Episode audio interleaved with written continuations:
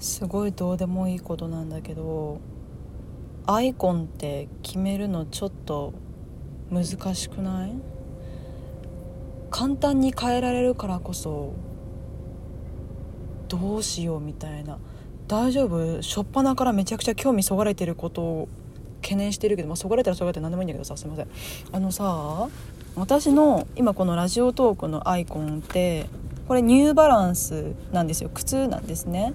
これが何かっていうとあの源さんが星野源さんが出演されていた「ミュー404」っていう TBS のドラマで着ていた衣装の展示会みたいなのがあったんですよ。あのもう今はないんですけどそこの展示で衣装が飾ってあってでそれ靴よく見たらめちゃくちゃかかとのところアキレス腱のところ毛玉ができてたんですよ。なんてことなのと思って。紛れもない履いた痕跡じゃないですか。すごい。星野源が履いた靴って毛玉できるんだと思って。気持ち悪いよねほんと。それにすげえ興奮してほらあれだよ。どこだっけあそこ。鎌倉？あのー、なんだっけあのえっ、ー、と階段のところになんだっけ戦った後の血しぶきみたいなのが残ってる。今も残ってるみたいな。あるじゃないですか。ああいう歴史の生々しさみたいなものに似た感情が芽生えてあすごいみたいな。そうそうそう。芥川龍之介の生家みたいな。生家生家？生きた住んでた家みたいな。そういう感情がわって芽生えて思わず激写してしまってそれをアイコンにしたんですよひとまずで。めっちゃ気持ち悪いね。混じり気なしに気持ち悪いじゃん。本当に元気いっぱいじゃん私。そうそう。とかほら自分の顔をアイコンにするのもやっぱり手じゃないですか。本もありがたいこと出させていただいてるのでその表紙の本うん違うよ。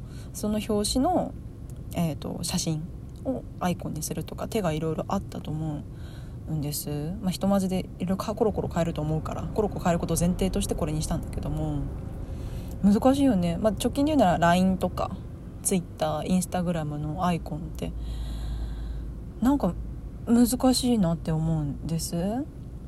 私今そのこういうお仕事以外であのこれで別にご飯が食べていけてるわけではないので継続して収入が得られるようなお仕事を別でしてるんですけどそれで関わるような方々ともやり取りするので LINE のアイコンと名前の設定ってちょっと難しくて。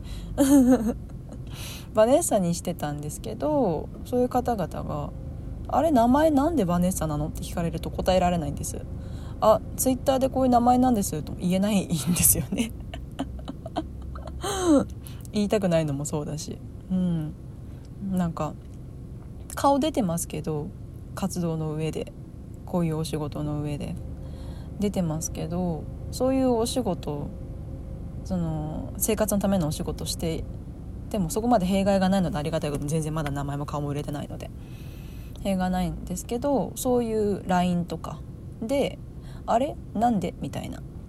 こと言われるんでちょっと面倒くさくて今 どうしようかなって今思ってて。今特別何にも触れられないようなアイコンにしてるんですよ。あのー、うんとねどうかな？使っていいのかな？ダメだったら糾弾してお前それダメだよって。あの私の今の LINE のアイコン星野源が書いたあのネズミなんですね。インスタライブをずいぶん前にやって源さんが「画伯の休日」っていう名前でやったインスタライブがあるんですよ。ただ黙って時折喋りながら黙ってねえけどすいません。全言撤回クソ早いな。そう、まあ、ほとんど喋らないんですよ。ただただメモに何かの絵を描いていく。ムーミンとかミッフィーとか、まあ、ネズミとか男性とかアトムとか。いろいろ身近な人たちとかいろいろ書いていってるんですけどそのネズミがめちゃくちゃ可愛くってなんかカートゥーンネットワークみたいな。すごいの。くちばしがすごい鋭いのよ。うわすっごいじゃんみたいな。なんか羽が入ったらもうすぐにでも蚊になれるようなそういうフォルムだったの。これは誰も何も言わんだろう。単純に可愛いし一時期あの待ち受けにもしてたのであまりに可愛くて。そうそうそう。これに今してるんですね。でその前は本を本の撮影の時にしていた1枚をアイコンにしていたらその仕事を、えっと、生活のためにやってる仕事の同僚に「これどうしたの?」って言われて「えっとそういう作品をしている友人がいて付き合いで」って言って めんどくさいと思ってそうそうそう手を変え品を変えそういう風に逃れてきたんですよ。そういう風にね。余談だけど私 LINE のホーム画面っていうのアイコンとはまた別にアイコンの奥にあるホーム画面。あれ私のあれなの。えっとねレントゲン写真。そう。健康診断受けた時にさあれパシャンって取られるじゃない？そしたらお医者さんにびっくりするぐらい背筋がまっすぐですねって言われて。骨格養蜂みたいですよって言われてさ。え？本当ですか？初めて言われましたっつって。うん。綺麗にまっすぐですねって褒められたもんだから。えちょっと写真撮っていいですかっつって、うん、先生のデスクのとこに近づいてってパシャって撮って。ちょっと引かれた。えああああっつって。ちょっとナースさんにも笑われた笑ってんじゃないよ。そんなに行く病院じゃないからいいんだけどさ。関わらないからこそそこまで大胆にいけるっていう部分あるよね。ない？あのさごめんなさいまた全然話違ってくるんだけど人見知りのジャンル分けあるじゃないですか。まあの何て言うの？まんべんなく人見知りな方と今後関わらないだろうなって分かっていればある程度コミュニケーション取れるタイプの人見知り。で逆を返せば逆を返す言い方を変えるとこれから関わっていくかもしれない人に対してだけちょっとおどおどしちゃう。どうやって接したらいいかわからないっていうタイプの人見知りの方もいらっしゃるじゃないですか。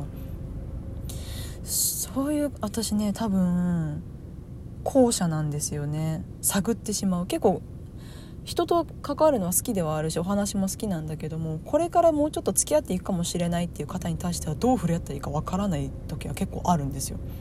そうそうそう。なんかここまで踏み切った質問していいのかなとかここまでディープなお話していいのかなっていうそこのねあの葛藤みたいな葛藤っていうとちょっと大げさかもしれないけどあるんですなんでって逆のことをされ逆のことっていうかあの知り合いと話した時にご飯屋さんで「ねえねえ」ってまあ仮名で「バネさん」って言って「バネさんさなんとかって言葉知ってる?」って言われたんですよその「なんとか」って言ってるワードがいわゆる下ネタに聞こえる言葉今下ネタなんだけど耳で聞く分には知って意味わかるって言われて「はい?」って言って同性だったんだけども同性だからといってセクハラにならないわけではないじゃないですかそういう話していて意味わかるって言われてしかもそれを真っ昼間のご飯屋さんで聞かれたんですよ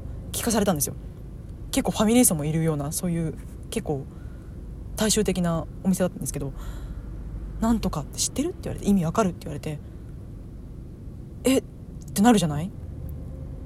ましてやそんなに話したこともない人に「え？っ?」てなっていやまああの、まあ、ここで話す内容ではないかなと思うんですけどって言ったら「これねどこどこの方言なの?」って言われて「あーちょっとこの人とはもうちょっと話したくないと思ってしまって話したくないというかこういう場でこの声量でこの話題に出すのってちょっと私と認識が違うかもと思ったんです。